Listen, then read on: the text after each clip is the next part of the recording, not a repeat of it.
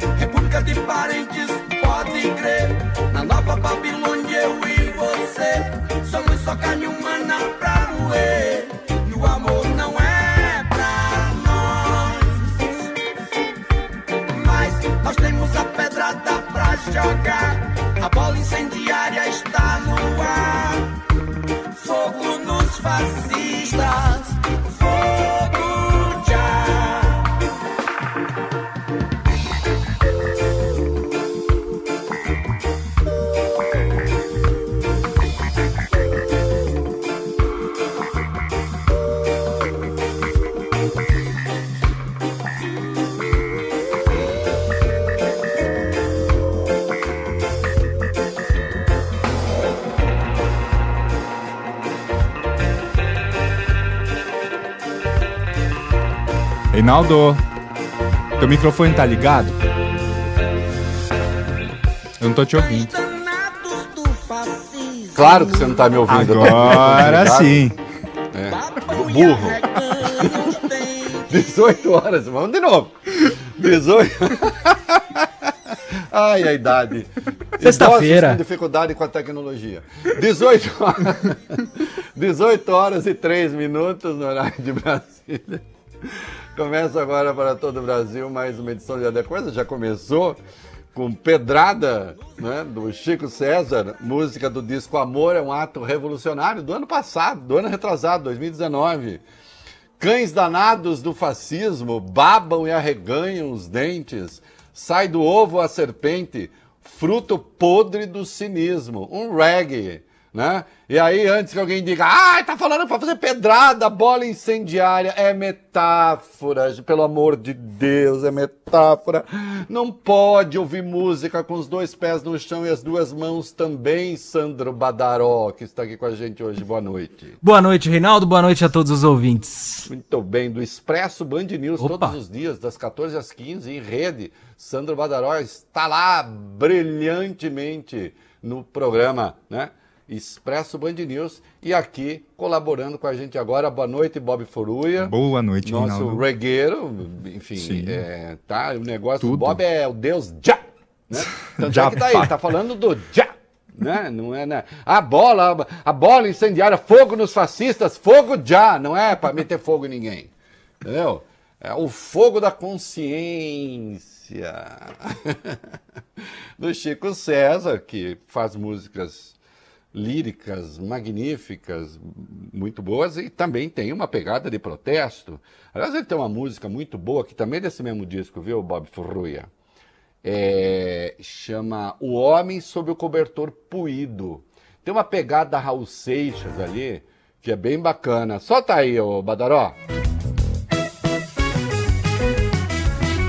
Você vai ver o concerto com seu fraque. Não vê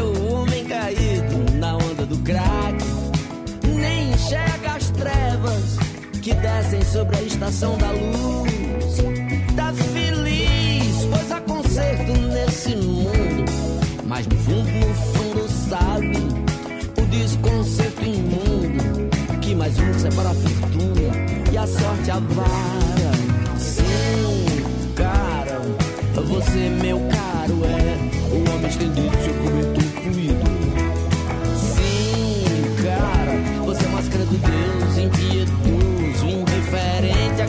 gargalhada zaraziado dessa gente que se sente, nem devia ter nascido. Depois vai com os amigos a um restaurante chique. No banheiro dá um tiro que é pra manter o pique. Mas apoia que a polícia mate traficantes da favela. Preferiria, claro, viver num país mais rico e civilizado. É duro e baixo astral. O acaso desses pobres lado a lado. Com sonho burguês, velho. Que você vive agora. É isso, tá aí, olha aí, o homem, é, o, o, o homem sob o, manto, sob o cobertor puído do amor é um ato revolucionário, criticando a hipocrisia que muitas vezes a gente vê, né, por aí. É, tem um trecho aqui, como é que é? Porque isso a gente vê muito por aí, né? A gente vê muita gente que adora cometer crimes privados, mas que é a favor que o pau coma no, no, no, ambiente público, não é isso? Depois vai com os amigos a um restaurante chique, no banheiro dá um tiro, cheira pó, né? Cocaína. Dá um tiro que é para manter o pique, mas apoia que a polícia mate traficantes na favela. É, preferiria, claro, viver num país mais rico e civilizado, pois é duro e baixo astral o atraso desses pobres lado a lado com o sonho burguês, velho, que você vive agora. É, nossa, tá cheio de gente por aí, né? Tá cheio de gente por aí que enfia o nariz no pó, mas não pega pra capar contra preto e pobre é implacável. Não é isso? Bando de hipócritas, gente suja, gente nojenta, gente asquerosa. Tá assim, ó. Não é isso? Não é dono nem do próprio nariz, mas acha que pode mandar no mundo inteiro. Né?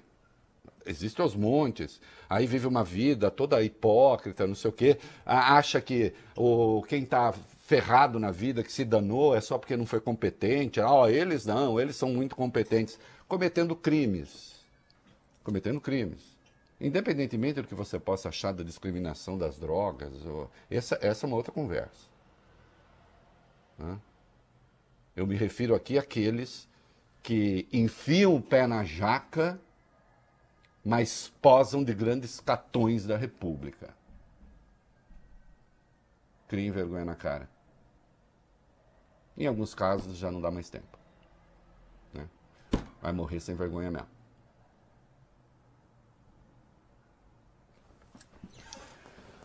É, meninos, vamos hum. Tocar a vida. Ontem nós entrevistamos aqui, eu entrevistei aqui uhum. no programa da Coisa, o ex-presidente Luiz Inácio Lula da Silva. A última vez que eu vi o vídeo estava com, faz uma meia hora, 1 milhão 644 mil 50 views no YouTube. Falamos ao vivo para 280 mil pessoas no YouTube, fora as outras redes.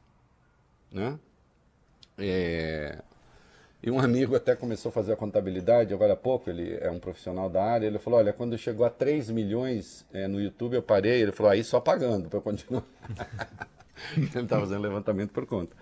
É, obviamente, a entrevista foi um sucesso.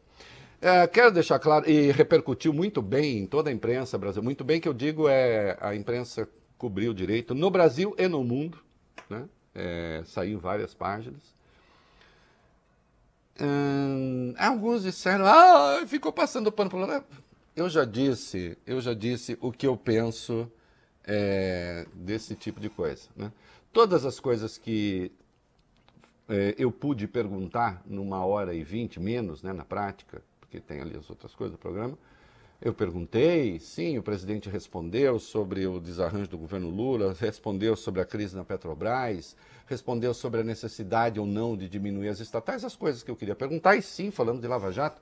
Agora, alguns bananas é, ficam surpresos porque eu fiz a crítica inicial que eu fiz à Lava Jato e, e o desafio inicial que eu fiz à Lava Jato e aos juízes, pedindo que me mandem por e-mail em quais páginas da sentença de Sérgio Moro estão as provas contra o Lula.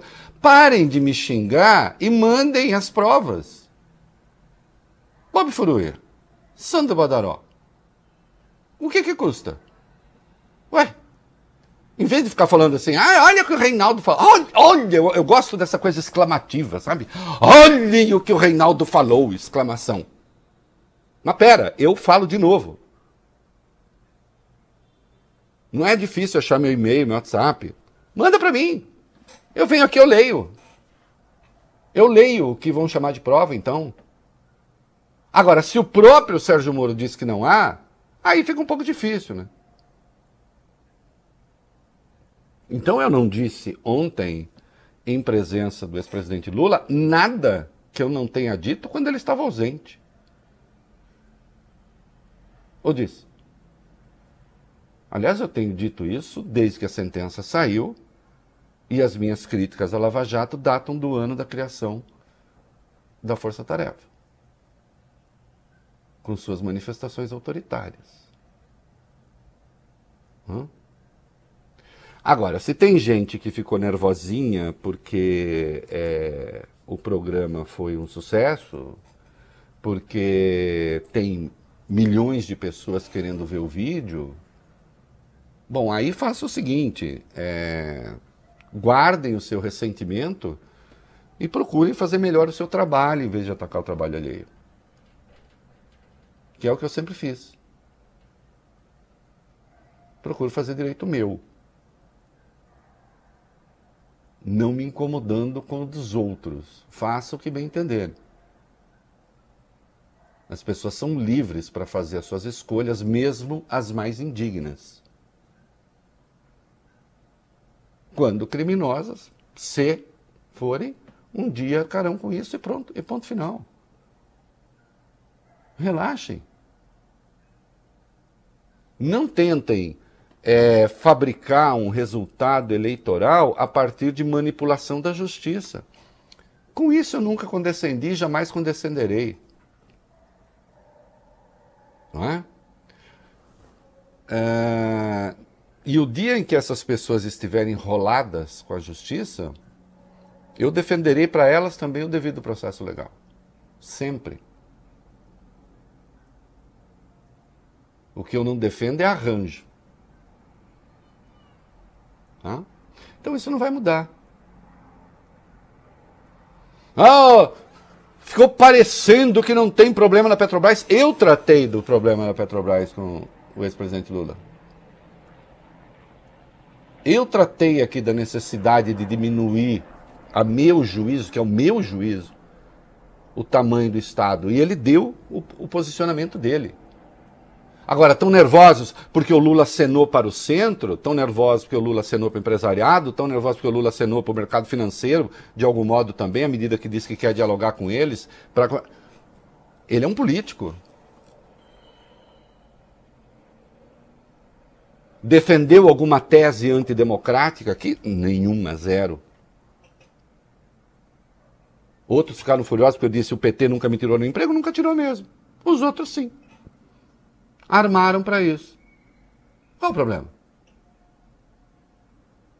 Alguém me viu chorando pelos cantos? Né?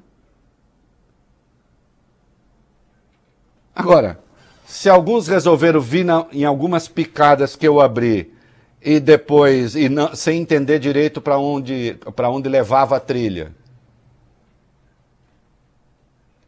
e depois se surpreenderam que o caminho escolhido não fosse aqueles que imaginavam na sua condição de rabeira, aí não é problema meu. Hã? Tentem trabalhar com dignidade, com honestidade, fazer a coisa certa, não fazer politicagem, não distorcer os fatos, não espalhar fake news não espalhar fake opinion. E tudo certo. Cada um faça o seu. Cada um faça o seu trabalho. Não é? Felizmente, o resultado foi o melhor possível, inclusive com algumas dificuldades técnicas. Técnica, eu digo, é o que é normal do jogo, eu tinha um delay aqui, que no, no YouTube não aparece, ou ele aparece de um modo ruim, né? Eu me sobreponho ao presidente, às vezes as falas se sobrepõem. Mas isso é um delay próprio da forma como a gente está fazendo a entrevista. E agora o resultado foi muito bom. É, recebi as melhores impressões da direita democrática à esquerda democrática. Né? Não vou ficar listando aqui. Um grande, um grandíssimo brasileiro que é ligado a, a meios de comunicação e, e, enfim, um artista conhecidíssimo. Acho que foi, foi, o telefone mais delicado e generoso que eu já recebi. Né? Não vou dizer o nome porque não me autorizou e também não é o caso. Né? Então, queridos, o trabalho do jornalista é perguntar aquilo que quer ser, aquilo que tem de perguntar, sem ter o intuito de destruir o entrevistado, porque obviamente não era o caso, vale para ele vale para qualquer um. Aliás, qualquer um que queira ser entrevistado, que respeite a imprensa como instituição e que não faça da mentira uma profissão de fé, eu entrevisto. Agora, se é para desrespeitar a minha profissão, se é para desrespeitar aquilo que me dá legitimidade, aí não. Aí não dá.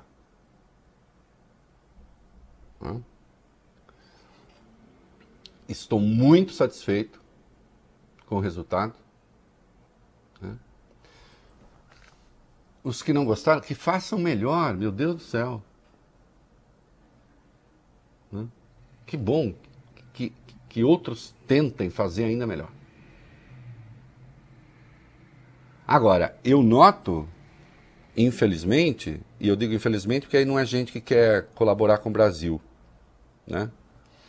Eu noto, infelizmente, que muita gente gostaria que o Lula tivesse feito um discurso ultra radical, extremista, para poder apontar o dedo. Como não fez, como fez um discurso que, em último caso, é de conciliação, o que também não agrada a certos setores mais à esquerda, então aí vem esse negócio. Acho que uma das coisas importantes que ele fez aqui foi acenar o centro, por exemplo. Quando eu perguntei sobre as candidaturas de centro, nós vamos falar daqui a pouco, ele também acenou o centro. Eu não vi hostilidade ao capital, eu não vi hostilidade ao capitalismo, eu não vi. A posição dele sobre estatais, ele, por exemplo, abriu o caminho para a entrada do capital privado nas estatais e até onde vi sem reserva a nenhuma estatal. Eh, privatização propriamente não. É o meu ponto de vista? Não. Eu acho que estatais têm que ser privatizadas. Quase todas. Mas, aqui, mas ele era o entrevistado não eu. Eu falo uma hora e vinte no rádio todo dia, meu Deus do céu.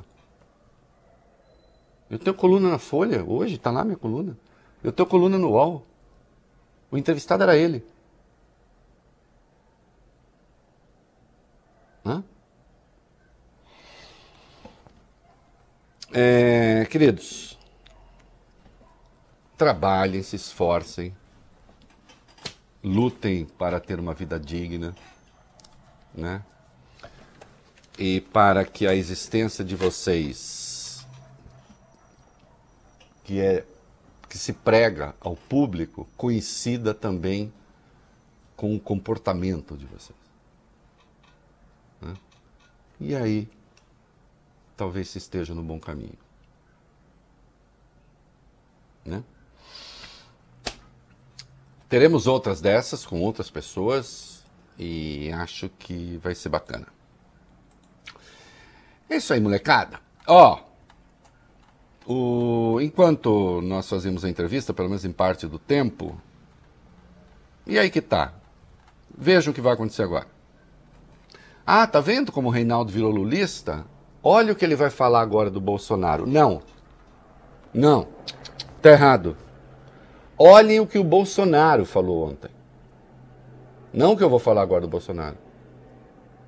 O que eu vou falar agora do Bolsonaro é uma obrigação da democracia e da política e do Estado de Direito e de uma sociedade de liberdades públicas.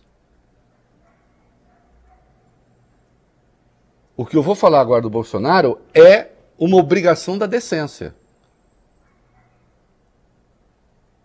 Agora, se ele fala aquelas coisas,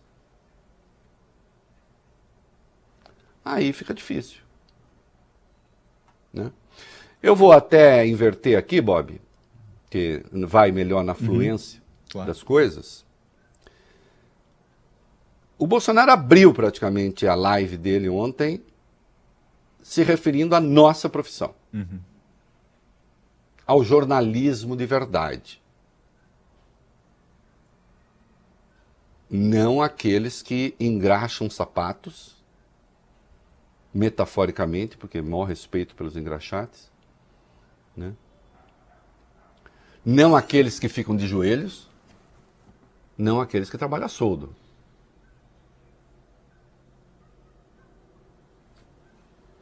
Ele se referiu ao jornalismo. Jornalismo de verdade. O que, que foi que ele falou? Foi na live, Reinaldo, live de toda quinta-feira. O presidente Jair Bolsonaro voltou a ironizar a imprensa. Parabenizou os jornalistas pelo 1 de abril, dia da mentira. Comemorou na sequência a queda de lucro das empresas de comunicação. Emendou o seguinte depois, abre aspas para o presidente. Momento, em especial quando você vê aquela grande TV, conhecida como TV funerária também, o tempo todo só quer saber de mortes, não fala em número de curados. E falando como é que está a capacidade de UTIs nos estados, nos respectivos estados. Ah, tá com 90, tá com 95%. E em função disso, justifica para eles medida de isolamento. No meu entender, está equivocado. Bom, primeiro parabenizar a imprensa pelo Dia da Mentira. Bom, presidente, o que, que, eu posso dizer? Mentirosos são aqueles que, eles, que, que lhe puxam o saco, né? Não a imprensa. Porque então é, o senhor poderia dizer onde está é, tá a mentira. Mas não vai conseguir? Então fala assim, ah, é mentirosa. Aí saúda as empresas, porque as empresas de comunicação, porque estão tendo queda nos lucros. Aliás, é, quem não está tendo queda nos lucros? Em razão da doença que se prolonga que vai se prolongar motivado também pelo comportamento irresponsável. Tem algum setor que não está tendo problema? Por que, que o senhor saúde em especial o setor de comunicação? Aqui, a, aquela emissora, a funerária, é claro que ele está falando da Globo. E eu posso ter 500 razões e tenho para discordar da Globo. Da Globo, não, de coisas que saem na Globo. Agora, no que diz respeito ao que se reporta sobre doença, a emissora está fazendo um excelente trabalho, aliás, a exemplo de outras. A Band, acho que faz um bom trabalho. Excelente trabalho também. E há aquelas, claro, que abrem espaço para o negacionismo sob o título de sei lá o quê. Hum? É... Aí ele diz: as UTIs com 90%, 95%, e aí ficam falando das medidas restritivas, como se isso adiantasse as medidas, né? Eu acho que não. O senhor acha que não? Quem é o senhor para achar que não? Qual a sabedoria específica que o senhor tem? Por que, que o senhor acha que não contra toda a ciência, contra todas as evidências, contra todos os fatos? O país com 4 mil mortos por dia, em 24 horas? Né? Como o senhor acha que não? Isso não é uma questão de achar, é uma questão de fato. Não é uma questão de opinião. E sim, há as dificuldades, claro, e todos reconhecem as dificuldades. Aliás, ontem ele estava lá é, com o João Roma, né, que é o nome do ministro da, da, da, da Cidadania. Isso. O baiano, que era é, trabalhou ali com, com a Semi Neto. O João Roma, aliás, o João Roma, parabéns, você no papel de Leporello do Dom Giovanni fica muito bem. É, depois pesquisem, o Leporello era o auxiliar do Dom Giovanni, né? O Dom Giovanni fazia todas as sacanagens, É, meu querido Sandro Badaró, se você achar momento cultural aí, depois, senão, depois você acha. Momento cultural. E tinha um empregadinho, né, que ficava ah, consertando suas sujeiras, né? É, o João Roma é o mais novo candidato ao Leporello, porque depois tentou entrar para ver se amenizava o discurso, que é uma, uma diferença entre distanciamento e isolamento, e começou com um trololó ali. A verdade é que o presidente prega que se leve uma vida normal.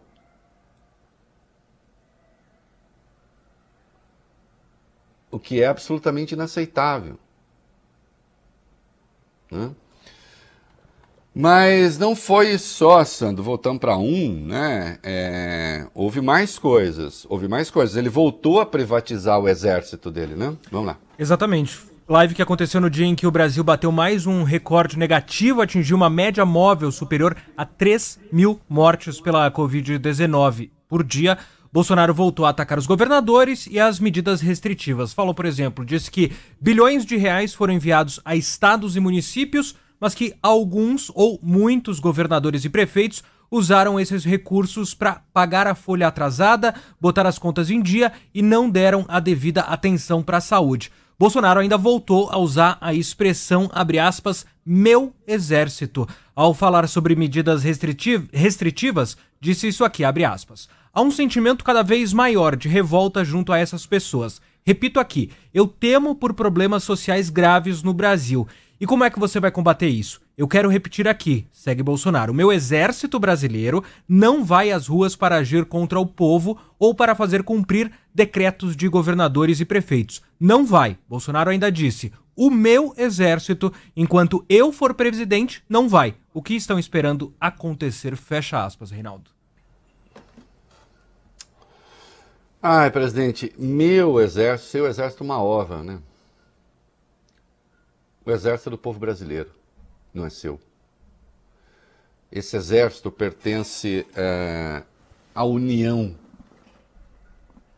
Esse exército é uma regulação constitucional. O que eu acho lamentável nesse discurso, e basta ver a live, eu me submeti a esse sacrifício, né? Essa live que parece o Osama lá do seu cafofo, né? Mandando recados para o Ocidente, lembram? É, o Ocidente será destruído, e aí Osama. Então. É, o que eu acho lamentável é que o presidente ele fica a um palmo, se é que não incide nisso, e incitar as pessoas ao confronto. E junto com isso, há, eu já mostrei, né, é, o claro incitamento à rebelião nas PMs. Então parece que o universo é, dourado do presidente Jair Bolsonaro seria é, a PM, as PMs dos estados se rebelando contra os governadores, população na rua querendo atacar os governadores. Situação então em que se poderia pedir, aí sim, com eventual amparo constitucional, decretação de estado de defesa, e só nessa circunstância, então, quem sabe, o seu, o seu exército entraria. Mas aí entraria contra quem? É um troço absolutamente inaceitável. Absolutamente inaceitável.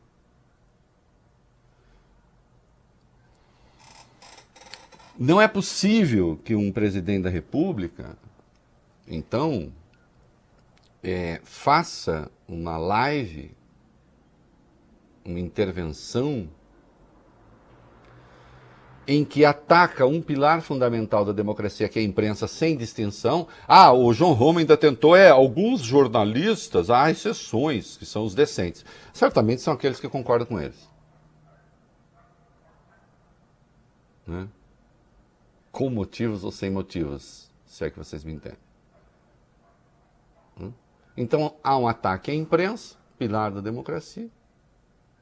Aí o presidente vai, hum? faz isso que fez, um incitamento ao confronto, volta a falar em meu exército, e, de quebra, desmoralizando o ministro da Saúde, reitera na defesa do tratamento com cloroquina. E ainda se amparando numa nota ambígua, claro, do Conselho Federal de Medicina, que em matéria de vergonha também não conhece limites. Aí realmente fica muito difícil. Porque aí não se trata mais de uma tentativa de diálogo político. É o rompimento da noção da política. À medida que um presidente reitera naquilo que a ciência objetivamente nega, incentiva um comportamento que objetivamente leva as pessoas à morte, potencialmente leva uma parcela, e a matar outras pessoas, e ainda ataca aquilo que é basilar num regime democrático, que é a imprensa chamando a toda indistintamente de mentirosa, com as exceções feitas pelo João Roma. Que a gente presume quais são. Né? Aí complica. Aí complica porque você sai do terreno da divergência democrática, que é onde as coisas devem ficar. Hum? E em matéria de maluquice, ele acaba arrumando companheiros para suas coisas. Querem ver? Vamos ver o que a AGU, a PGR andam falando sobre templos religiosos. Vai lá. Uhum. A Advocacia Geral da União enviou uma manifestação ao Supremo contra o decreto do governador de São Paulo, João Dória, que proibiu missas e cultos presenciais por causa do avanço da pandemia. Pedido feito pelo advogado-geral da União, que acabou de voltar para o cargo, André Mendonça. No documento, ele alega que o decreto fere a liberdade de crença e poderia ser substituído por medidas menos graves. A ação é sobre São Paulo, mas o pedido é que se estenda aos demais estados que adotem medidas similares. Lembrando que na quarta-feira, Procurador-Geral da República, Augusto Aras, já havia se manifestado contra essa medida e pedido a suspensão dela. Nos bastidores, a leitura é que Aras e André Mendonça estariam disputando um lugarzinho no coração de Bolsonaro, de olho na vaga do ministro Marco Aurélio do Supremo. Olha, o relator dessa história é o o ministro Gilmar Mendes. Obviamente, a diferença do que pensam alguns idiotas, né? É, o Gilmar não me avisa dos votos que ele vai dar. É uma pena, né? Porque se fizesse seria ótimo. Ô ministro, quer me avisar, não? É, mas eu suponho que o ministro não vá tomar uma decisão que eu consideraria despropositada de autorizar a exceção para os templos. Aliás, o Bolsonaro voltou a falar, ele falou disso na live também. Ele falou disso na live também. Né? Sobre a questão da religião. Que os governadores fazem, é, é, agridem direitos fundamentais e como se fosse um estado de sítio. Pior que estado de sítio. Isso é uma bobagem tão formidável porque notem, é, o, o, direito, o direito básico, o direito primitivo, sobre o qual Bob e, e Sandro se constroem todos os outros direitos, é o direito à vida. Não é? Esse é o direito fundamental. Esse, esse é, digamos assim, Vamos a uma outra expressão. Esse é, meninos, o substrato de todos os direitos. Cessado o direito à vida, os outros perdem sentido.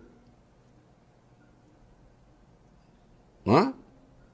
Porque mesmo a legislação que vai regular então o que se fazer com os corpos não atende mais à demanda de quem está sendo enterrado, de quem está sendo cremado. Atende a demanda dos vivos, dos familiares. Então, o substrato do direito, o substrato fundamental é a vida. Aliás, isso me lembra uma passagem, vê se eu acho.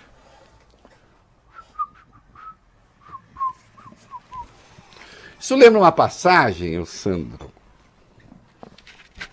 Pode demorar um pouco mais. Momento cultural. Assim, lembra uma passagem do Isaú e Jacó, do Machado de Assis, que é extraordinária.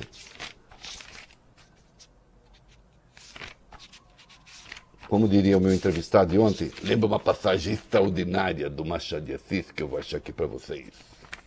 Do Isaú e Jacó. Que tem de ser lida? Achei. Ô presidente, se o senhor aceitasse ler alguma coisinha de vez em quando, né? Hum. Ia ser bom? Ia ajudar até o senhor a organizar o raciocínio. O senhor sabe que uma forma de organizar o raciocínio é ler também. Não necessariamente, mas é, é, é, frequentemente colabora. Só que a impressão que eu tenho dessa gente é que não lê nem, porque, é, o, o Bob, tem gente assim que vai ao banheiro e não consegue ficar sem ler alguma coisa. Eu, por exemplo. Lê shampoo, Mas... né? Lê tudo. É, tô na praia, não, esqueci de levar alguma coisa, aí eu pego o, o rótulo do o repelente e começo a ler e falo, nossa. Agora tem o álcool em gel também que dá pra gente ler. É verdade. Álcool em gel. Agora tem gente que nem isso. Olha que coisa formidável. As circunstâncias, meus queridos, eu dou para vocês aqui, que é o seguinte: dois irmãos disputavam a mesma mulher. Isaú e Jacó, não por acaso, nomes bíblicos de irmãos que entraram em confronto. Né? E ela acaba morrendo. E os dois disputam até o protagonismo no enterro. E o enterro dela se dá num momento em que o Floriano Peixoto decreta estado de sítio no Brasil. Olha, Bob. Hein? E aí, no capítulo 107 de Isaú Jacó, está escrito o seguinte: Não há novidade nos enterros. Aquele teve a circunstância de percorrer as ruas em estado de sítio. Bem pensado, a morte não é outra coisa mais que uma cessação da liberdade de viver, cessação perpétua, ao passo que o decreto daquele dia valeu só por 72 horas. Ao cabo de 72 horas, todas as liberdades seriam restauradas, menos a de reviver. Meu Deus, machados, como é que o Machado é a coisa mais inexplicável a vida no país para o bem. Tá aí, presidente. Tá aí, senhores padres. Tá aí, senhores pastores. A vida como substrato de todos os outros direitos. Ainda que as restrições estado de sítio fossem, não são, porque isso é uma besteira buscam preservar a vida, porque o verdadeiro estado de sítio permanente, senhor presidente, senhor procurador-geral da República Augusto Aras, senhor advogado-geral da União André Mendonça. O verdadeiro estado de sítio permanente é a morte.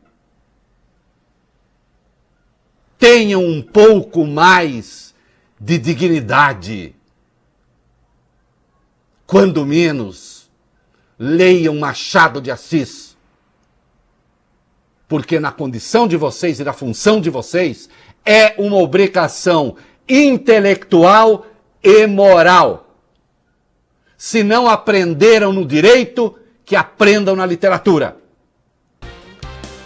Muito bem, meninos. É, nos quatro minutos mais bem usados do Rádio Brasileiro, o que sobrou do bloco anterior abre bloco 2 nacional, tudo feito. Ensaio ao vivo aqui, Bob Ferrui. Aqui é assim Tem mesmo, que, não assim. deu tempo de mandar pelo WhatsApp, porque eu tava mandando outra coisa para WhatsApp pra você. Vocês pensam que é? Aqui é multitarefa, meu filho. Aqui é multitarefa. De vez em quando eu vou mandar um troço pro Bob e acabei mandando pro Twitter. Cara, eu fiz isso hoje, você acredita, Sandro? Fui mandar um negócio Eu pro Bob, mandei pro postagem, Twitter, eu mandei falei, pro meu Twitter. Eu vi Pra essa mais de um postagem, milhão de alguma coisa... Tá, não, o Bob eu acho que não era o nome que ele tava procurando no Twitter. Ainda bem que não era sacanagem. Acho que restou uns 3 minutos e 30 segundos aí. É, eita, Bob, quando veio a minha filha e falou assim: por que você mandou isso pro Twitter escrito Bob? Eu falei, oh meu Deus do céu. Nossa Senhora. Vai lá. Vamos falar então de vacinação em São Paulo, Reinaldo. Começou a vacinar hoje idosos a partir dos 68 anos até as Ah, 5 os da idosos a tarde. partir de 49 demoram, vai. É, vai demorar, vai demorar. Até às 5 da tarde eles podiam tomar a dose em postos drive-thru. São 19 espalhados pela cidade. Até às 7 da noite, dá tempo ainda. Podem ser vacinados nas AMAs. Lista completa tem lá no site da prefeitura. E se não deu tempo hoje, Reinaldo, pode ir a partir de segunda-feira. Aí em toda a cidade, drive-thru, AMA e mais de 460 UBSs. Isto, e por favor, procurem se vacinar. Ninguém vai virar jacaré, não vai nascer um nariz na sua testa. É, se nascer, não vai ser por causa da vacina, entende? Então, e aqueles que, mais idosos, que perderam é, a sua data, insista-se nisso, podem e devem ir lá se vacinar. Tá bom? Isto é fundamental. Sputnik V. Reinaldo, nove estados entregaram à Anvisa um pedido de importação da vacina Sputnik V. Bahia, Acre, Rio Grande do Norte, Maranhão, Mato Grosso, Piauí, Ceará, Pernambuco e Sergipe querem comprar as doses diretamente da Rússia. Uma reunião deve ocorrer na semana que vem entre as partes. E a gente lembra, a Sputnik ainda não foi aprovada pela agência Anvisa. O pedido de uso emergencial não tem prazo para ser analisado porque, segundo a Anvisa, faltam documentos.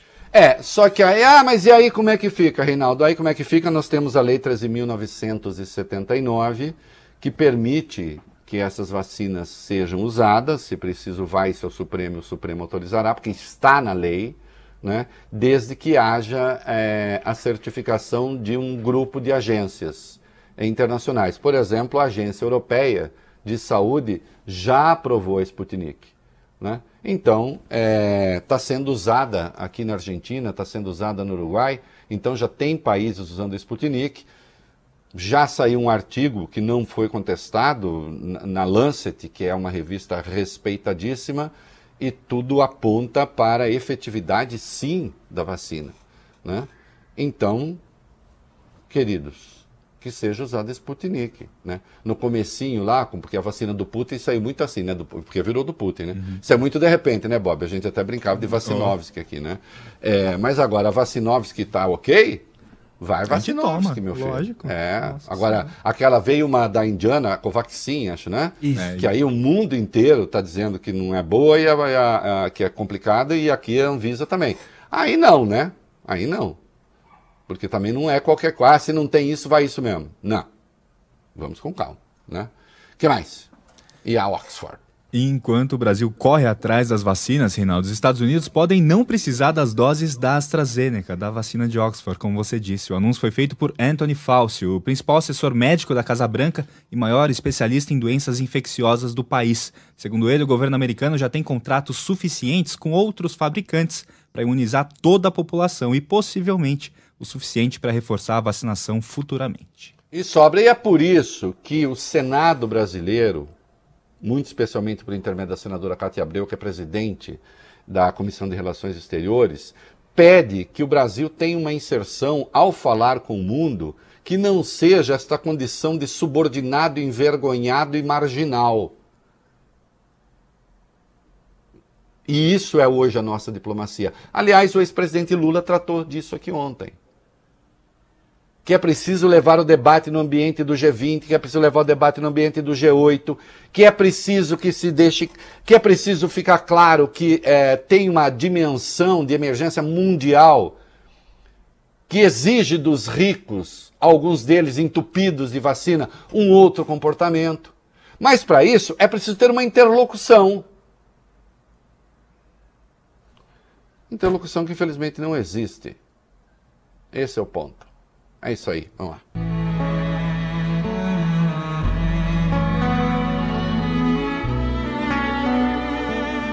Essa música é preciosa, preciosa, vocês vão ver. Você não vem morar comigo, alimentar meu cão, meu ego. Cansei de ser assim, colega. Não sei, mas ser só seu amigo. Quero agora ser o seu amado. Você me deixa a perigo.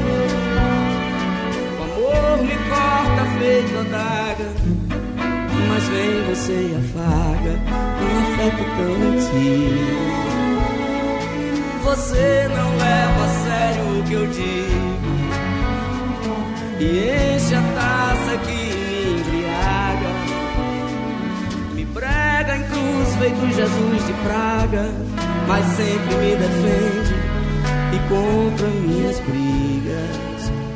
Não ligo se é amor ou amizade vaga. Dizem que o amor a amizade estraga e esta a este tira-lhe o vigor. Não se é caretice ou romantismo prega. Um dia em mim essa aflição sossega. More comigo e traga o seu amor. Aí, por que você não vem morar comigo do disco de uns tempos pra cá, de 2006? Eu adoro um bolero, que ele botou um arranjo de orquestra, né? Tem ali, aliás, um violoncelo presente. A música do amor mais rasgado, é, com apelo ao brega, o que ele próprio deixa claro, mas com achados bacanas. Ô, Bob, porque você não vem morar comigo? Não você, Bob, eu tô falando. Tá, ok. Por que você não vem morar comigo? Alimentar meu cão e meu ego. O gato, na verdade, né? Cansei de ser assim, colega. Não sei mais ser só seu amigo. Bob, não é pra você. Relaxa, tô tá só bom. falando, tô só falando. Eu não faria assim também tão pouco. Olha aqui, música sensacional. Depois vocês ouçam a letra. Ele é um craque também nessas coisas da- de música amorosa, enfim. O Bob. Bob, o Bob, o Sandro, o Sandro Bob agora. É o aqui. Sandro, é o Sandro. Fala Eu com ele, presidente. Ô, Sandrinho, é, vamos ver se a gente. Eu não sei. Eu tô, ontem você viu que eu dei umas piscadas pro centro, né? Eu dei. Olhei pro centro, fiz oi, centro, oi, centro. Né? Aí o presidente falou até que a imitação do Reinaldo Azevedo é até razoável. Ele disse, "De vez em quando eu vou falar umas coisas, vou, vou atribuir ao Reinaldo Azevedo. Né? É, pensou se ele fala que é uma merda, aí eu ia ficar muito humilhado. E eu nem tinha combinado com ele, né? Eu também, eu gosto de correr perigo, né? Pessoa o Lula fala, não é péssimo. Ah, um, manifesto dos presidenciáveis, vai. Vamos lá, Reinaldo. O manifesto de presidenciáveis em defesa da democracia voltou a ser destaque no noticiário político, ainda mais depois da entrevista ontem com o ex-presidente Lula. Lula e o PT, que não foram convidados a participar da iniciativa, assinaram esse chamado Manifesto pela Consciência Democrática. João Dória, governador de São Paulo, Eduardo Leite, do Rio Grande do Sul, governador, os dois primeiros do PSDB, pelo Partido Novo, ex-candidato à presidência da República, João Amoedo, ex-ministro da Saúde, Luiz Henrique Mandetta, é do DEM, e o apresentador Luciano Huck. O ex-ministro, ex-governador, candidato nas últimas eleições, Ciro Gomes, do PDT, é mais um nome que assinou esse, esse manifesto. Em entrevista ao jornal o Globo, João Dória disse que o manifesto marca uma aproximação do centro democrático, embora uma eventual aliança ainda seja algo distante. Já o jornal O Estado de São Paulo conversou com dirigentes das legendas e eles afirmaram que o documento vai representar uma espécie de pacto de não agressão entre os signatários durante a campanha eleitoral. Olha, eu. Desculpa, né? Eu tenho que pedir desculpa. Inclusive, algumas tias e tios, é, qu- quando falam assim, ai, o Lula voltou, a polarização vai botar fogo no país. Aí, na Folha de São Paulo, no dia 9 de março, dia seguinte, a eleição do Faquinha, disse, não. O que vai acontecer se o Lula volta é que o centro vai ter que se organizar e vai haver uma aproximação do Ciro com o centro. Aliás, o Ciro me disse isso também no, no, no Clubhouse. Aliás, o Ciro está merecendo uma entrevista inteira aqui. Né? Que não ataca a democracia, defende a imprensa livre, essas coisas. É, né? E eu discordo dele de um monte de coisa, como discordo do Lula. Então, pronto. É, mas concordamos na defesa das, das balizas democráticas. Então, o efeito é virtuoso. O efeito é virtuoso. É tão virtuoso que pode ser até que aí surja um polo que depois polariza eventualmente com Lula, sei lá. E se o Bolsonaro não tomar cuidado, fica fora. Não, não estou prevendo, estou lidando com possibilidades. Não vejo nada de errado. O presidente disse ontem, né, Lula, é, isso é pescar em lago seco. Tá bom, ele tem o direito de ter as críticas políticas dele, assim como fizeram esse troço e não convidaram o, o, o Lula. E tá certo não convidar. Porque eles entendem que o Lula já é um polo. Eles estão querendo criar outro. E outra, se convidasse o Lula, o Lula não ia aceitar. Está certo não convidar o Lula. O que não faz sentido, a gente fala daqui a pouco, é convidar o Moro. Aí sim. Né? Mas vamos falar ainda de manifesto. Os partidos de esquerda, dando uma resumida, meninos. É, os partidos de esquerda gostaram, mas com algumas críticas e tal. Vamos lá. Isso. A presidente nacional do PT, por exemplo, Gleisi Hoffmann, Reinaldo, disse que as iniciativas em defesa da democracia são sempre importantes e louváveis. Mas aí depois ela ironizou, né? Falou que especificamente essa parece ter deixado de fora quem votou contra Bolsonaro em 2018. Governador de Maranhão, do Maranhão, Flávio Dino, do PCdoB, também fez elogios ao conteúdo do manifesto, mas disse que não foi convidado a assinar o mesmo, disse também Juliano Medeiros, presidente nacional do PSOL. É, gente, vamos ser claros. Primeiro, quando você faz um manifesto, você convida quem você quer. Um. Né? Dois, é um, é um manifesto com pessoas que vão claramente da direita democrática uh, e aí convidar o Ciro até a centro-esquerda. E o Ciro tem conversado com essas pessoas. Evidentemente, você não vai convidar o Lula, porque o Lula já vai ser um polo, ou o PT pretende ser um polo. Se vai ser ou não até o fim, não sei. Aqui é uma tentativa de construção de um outro polo. Sim, todas essas pessoas, exceção feita ao Ciro, declararam voto no Bolsonaro.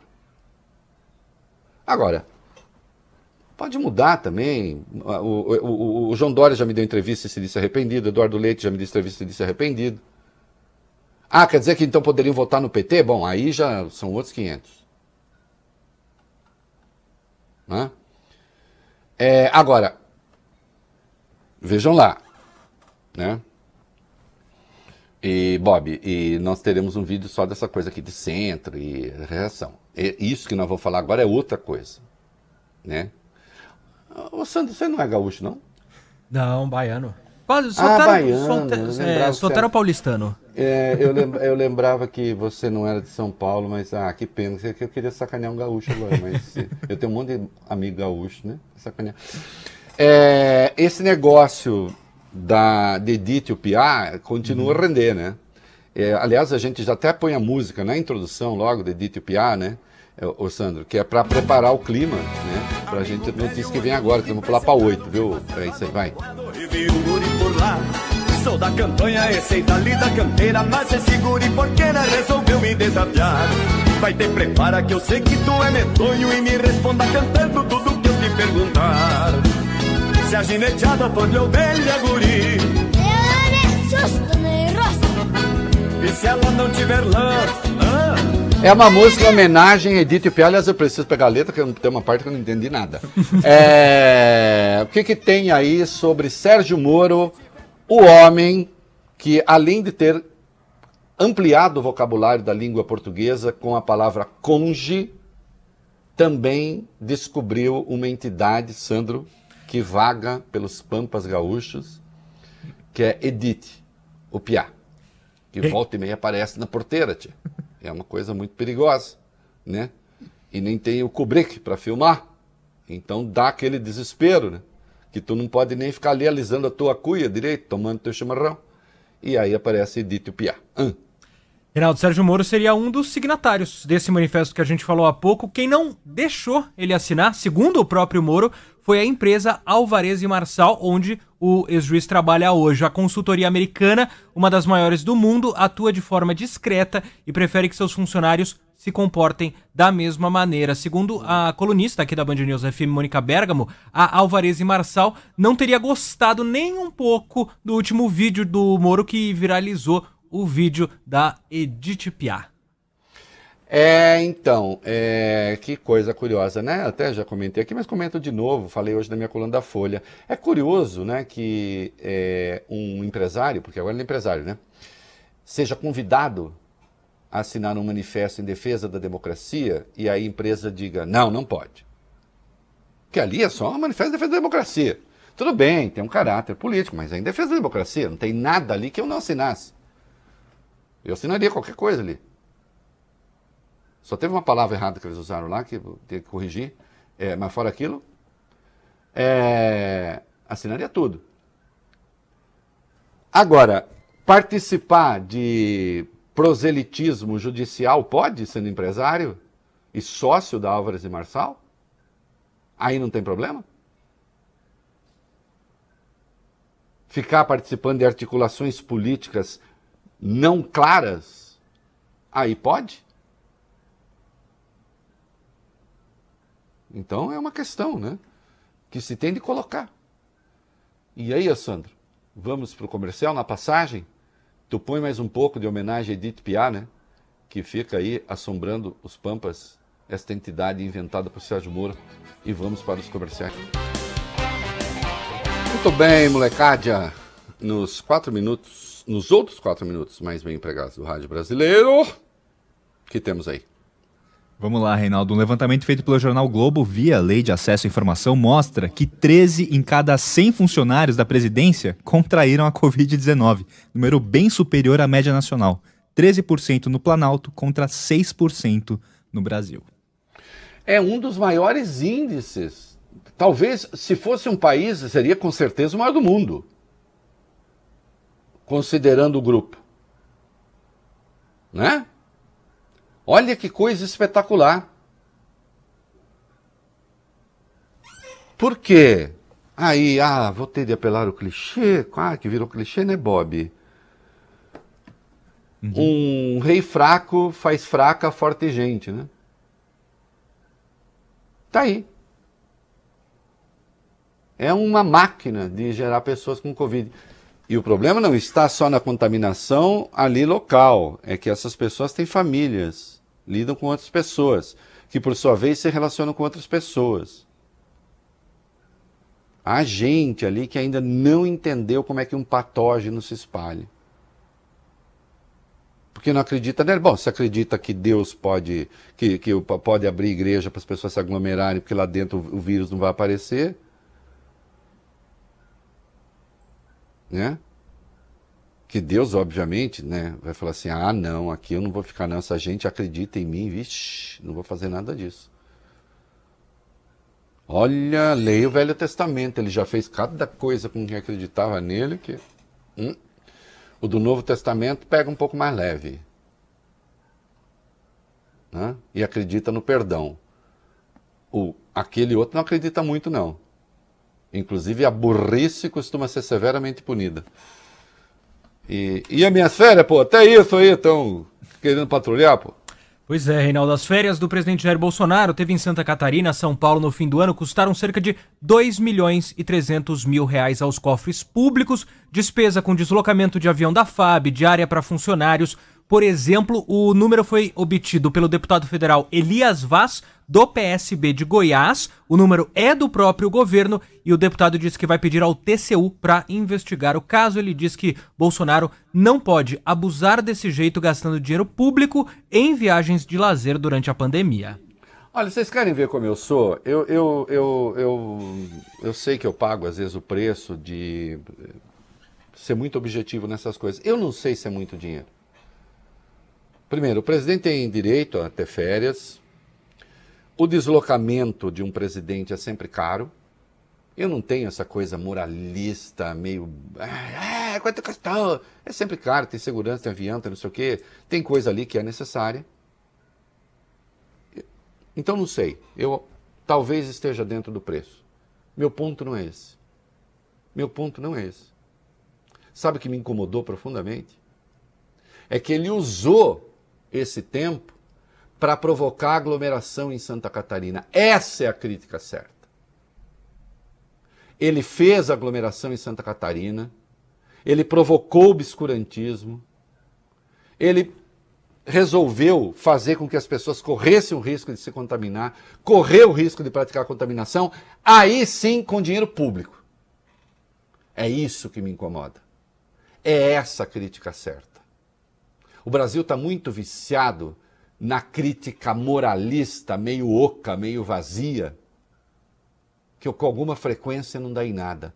A gente precisa se re... a gente precisa voltar a fazer a crítica política às coisas as escolhas erradas de política pública. Viu? Este programa se diferencia um pouco de algumas por aí por causa disso. Né? Eu não sou o tio do churrasco que fica pegando no pé dos outros por qualquer bobagem. Escondendo o próprio rabo. Não? Para dizer pouco. Aqui o que me incomoda é o uso de dinheiro público para espalhar Covid. Aí sim. É isso aí, molecada. As coisas aqui, mas aí vocês vão compreender. Vamos ver. É, o, o, nós já falamos aqui, o Bob, que isso vai gerar um vídeo também, que uhum. o vírus ele não é assim moralista, né? O vírus não é. Sim. É, infelizmente. Né? Ele poderia ser. Falar assim, ah, eu vou grudar em todos os que não acreditam em mim. Né? Aqueles que acreditam em mim tomam os cuidados, aí eu não vou pegar não. Mas infelizmente o vírus é meio burro, né? Então, por exemplo, ele resolveu dar uma lição para o Gil Diniz, só que não, é, aconteceu. Né? Aconteceu. O que, que aconteceu? É isso, Reinaldo. O deputado estadual Gil Diniz, que foi expulso do PSL, se recuperou da Covid-19. Ele é um dos principais apoiadores do presidente Jair Bolsonaro na Alesp, a Assembleia Legislativa de São Paulo. Ele chegou, Reinaldo, até a proibir os funcionários dele, do gabinete, de usarem máscaras lá dentro. Gil Diniz ficou internado por sete dias no Hospital Santa Marcelina, em São Paulo, ficou três dias na UTI. Negacionista. Ele mudou o discurso depois do que passou. Falando aos colegas deputados e também em entrevista à Globo News, o deputado desabafou, disse o seguinte: Agradeço toda a solidariedade dos pares, alguns deputados não ficaram sabendo. Estar numa UTI é terrível. Nunca neguei o vírus em si, mas a experiência leva a gente a ter mais empatia com o próximo. Foram momentos difíceis, mas que para mim foram pedagógicos. Pude ver a dimensão dos profissionais da saúde nesse momento. Temos que colocar todas as energias e nossos recursos e enfrentar o vírus. Esse é o principal problema do mundo nesse momento.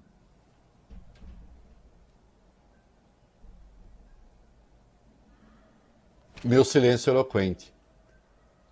Caramba, Gil Diniz, você não sabia? Você é do tipo que descobre que você pode quebrar a cabeça e a perna só depois de cair num buraco de 30 metros? Morrer? 30 metros você morre. Hein? Não, ok. Só que você proibiu o uso de máscaras no seu gabinete. Eu quero saber, você. Você sabia que você pode ter matado pessoas? Ainda que de forma culposa? Ou dolo eventual, né? Porque você sabia o risco. Tá bom. O problema, Gil Diniz, é que não, as pessoas não precisam ir para a UTI, criar superlotação na UTI, tendo recursos para ter um bom atendimento como você teve, para perceber a realidade. Você sabia, Gil Diniz, que 50% das pessoas que são entubadas no sistema público de saúde morrem? E não necessariamente porque o tratamento é ruim. É que, como a superlotação, elas acabam indo tarde para a UTI. E quando elas chegam lá, muitas vezes já não há mais o que fazer. Mas também há problemas que são de natureza técnica. Hoje nós temos um estresse que diz respeito à mão de obra qualificada, inclusive, para intubação. Você, como um ser racional, pessoa que tem acesso à informação, não tinha notado ainda a gravidade do problema? Faltou aí a palavra desculpa, eu não ouvi. Faltou a palavra desculpa, eu não ouvi. Não, o vírus não te passou nenhuma lição. O vírus não é professor de ninguém. Se você não aprendeu com seres humanos, não seria um vírus a lhe dar aula. Não é mesmo? Ok, menos mal que você não tenha saído da Covid e tenha se comportado como Osmar Terra, que continua com a devida vênia a enterrar o que lhe restava de reputação. Ao menos isso. Agora, que não era necessário você passar por isso para aprender, ah, eu acho que não era. Ah?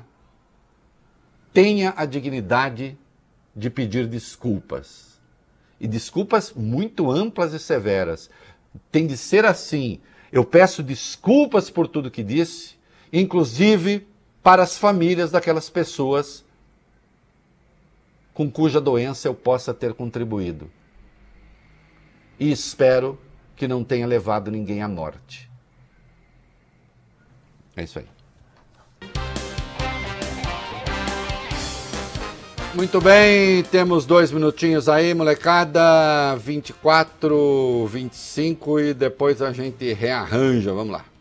Vamos lá, Reinaldo. O Instituto Butantan vai começar a fazer testes com plasma de pacientes contra a Covid-19, testes em Araraquara e Santos. A ideia do tratamento com plasma é transferir anticorpos que estão no plasma, é um líquido do sangue, de uma pessoa que já teve a Covid para uma segunda que está com a doença. Os pesquisadores acreditam que isso pode ajudar a combater a infecção. Olha aqui, é uma grande notícia essa, eu já disse isso, é, gostem ou não, o fato é que o Dória marcou três gols importantes contra a Covid. A Coronavac é uma questão, a segunda vacina, a Butanvac, ah, mas não é mais é 100% nacional, não interessa, vai ter produção nacional de vacina aqui, espera-se 40 milhões de vacina, talvez ainda é, antes do fim do ano, e isso é importante, e esse plasma é muito importante. Esse plasma é muito importante porque é remédio. E sempre que alguém investe em remédio, investe em coisas que combatam a doença, independentemente das questões políticas, isso deve ser aplaudido. Ainda que eu possa discordar das escolhas políticas. Não é mesmo? Porque o plasma é importante para evitar, por exemplo, superlotação em hospitais. Porque mesmo depois de todo mundo vacinado, nós teremos milhões de contaminados por essa doença. Essa doença não vai passar. Ela não vai sumir. Ter que ter vacinação todo ano. Você ter um remédio que diminua o sofrimento das pessoas é melhor. Eu já disse aqui da importância que o Tamiflu teve no controle do H1N1. Né? Então, um remédio é fundamental. E os especialistas lockdown rapidinho, claro, o Bolsonaro não acredita em nenhum especialista. Vai. Isso, os efeitos positivos da campanha de vacinação vão começar a ser sentidos em maio, segundo um estudo da ONG Impulso Gov. O problema é que até lá tem o mês de abril que pode ser o pior de toda a pandemia. Diante disso, o movimento chamado Abril pela Vida, formado por esses especialistas, enviou uma carta aberta ao presidente Bolsonaro, governadores e prefeitos também, pedindo a adoção imediata de três semanas de lockdown real coordenado em todo o país. É bom? Não, não é bom. Agora, enfim. Quem estuda isso está nos dizendo. Né? É isso aí. E encerramos esta semana com o Estado de Poesia de Chico César, cantado magnificamente por Maria Bethânia, um, um show 2015. Para viver em estado de poesia, me entranharia nestes sertões de você, para me esquecer da vida que eu vivia de cigania antes de te conhecer. A música é linda, a interpretação é magnífica. Até segunda. Tchau.